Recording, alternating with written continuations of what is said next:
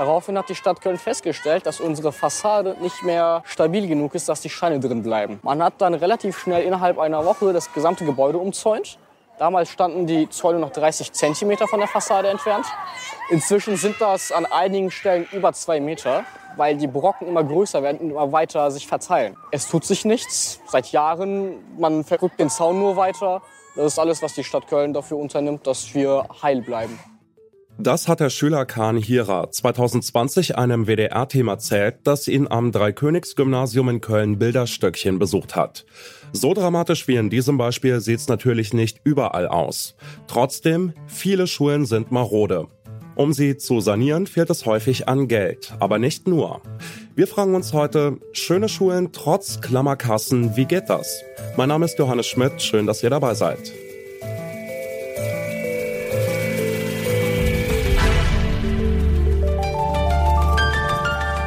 Zurück zum Thema.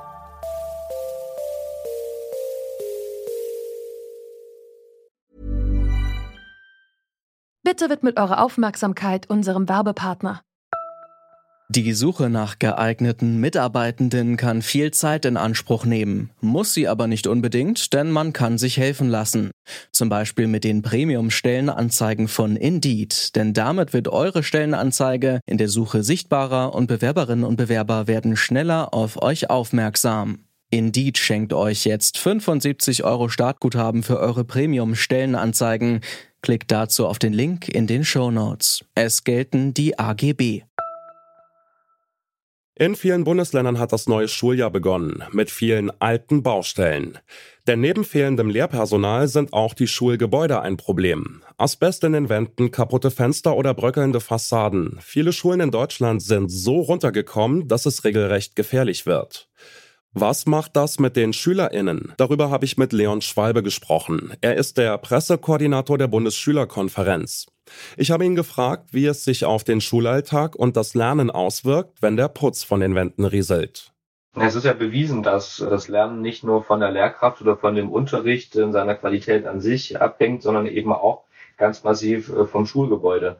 Es ist natürlich zum einen so, dass man äh, nicht wirklich gut lernen kann, wenn die Schulgebäude ähm, erstmal in den grundlegenden Sachen nicht gut ausgestattet sind. Also wenn es zieht im Klassenraum, wenn man Geruch von, von Schimmel hat oder auch wenn die Sanitäranlagen nicht so sind, wie man sich das äh, eigentlich gerne vorstellen will. Das sind alles Dinge, die ja Schülerinnen und Schüler in dem Moment beschäftigen, wenn sie in der Schule sitzen und diese auch vom Lernen abhalten, weil das ja auch einfach Kapazitäten im Gehirn, sage ich mal, sind, die da anders gebraucht werden könnten. Also wenn ich mir drüber Gedanken machen muss, dass die ganze Zeit noch friere und mich irgendwie wärmer anzuziehen, dann hat das definitiv Auswirkungen darauf, wie gut ich in der Schule lernen kann.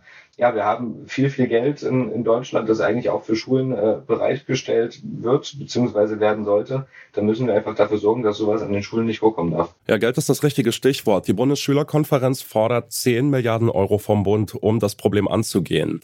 Was muss denn mit dem Geld am dringendsten passieren, damit man zumindest halbwegs vernünftig lernen kann? Ja, wir müssen zum, zum einen diese grundlegenden Dinge, die ich gerade erwähnt habe, ähm, einfach absichern können, dass die Schule ein Gebäude ist und dass man gerne geht, in dem man sich wohlfühlt, in dem man sich nicht darüber Gedanken machen muss, dass man vielleicht mit einer Erkältung am Ende des Tages wieder rausgeht oder sich irgendwelche äh, Krankheiten einfängt, wenn man die Toilette benutzt. Das sind eigentlich alles Dinge, die sollten klar sein.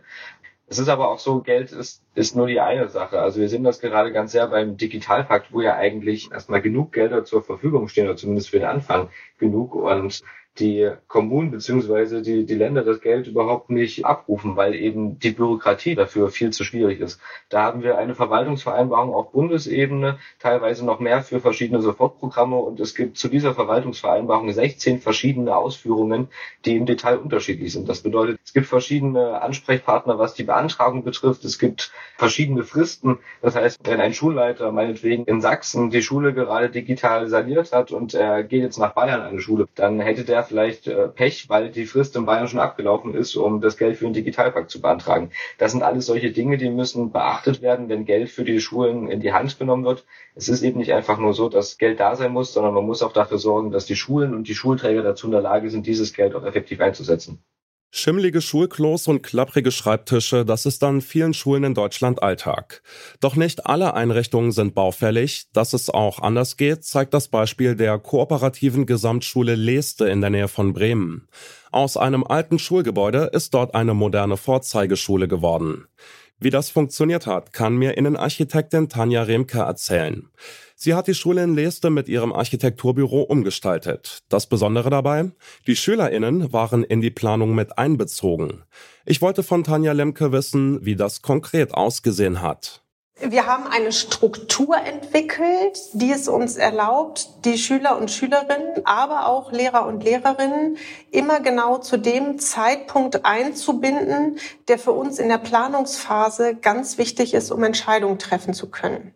Und es gibt relativ zu Anfang solcher Planungsprozesse eine sogenannte Entwurfsphase, wo wir eben die ganzen gestalterischen Entscheidungen festlegen. Und hier haben wir gemeinsam mit den Schülern und Schülerinnen eine Workshop-Struktur durchgeführt. Wir haben also mehrere aufeinanderfolgende Workshops konzeptioniert und haben mit einer Gruppe von ungefähr 30 Schülern und Schülerinnen aus allen Jahrgangsstufen und auch aus allen Schulzweigen gearbeitet und haben die Bereiche mit ihnen gemeinsam entworfen, die für sie relevant sind. Und das sind in diesem Fall eben die Lern- und Aufenthaltsmöbel in diesen Mittelzonen gewesen, die sie einfach jeden Tag auch bespielen, benutzen für den Unterricht und auch für die Freizeit. Ähm, benutzen, so dass wir da gesagt haben, das ist ein Bereich, der ist, das ist ganz, ganz wichtig, dass wir da die Nutzer beteiligen, um genau zu verstehen, was sie an der Stelle tatsächlich brauchen. Gibt es denn jenseits dieser großen langfristigen Sanierung sowas wie erste Hilfemaßnahmen, die man den Schulen vorschlagen kann? Natürlich gibt es auch erste Hilfemaßnahmen.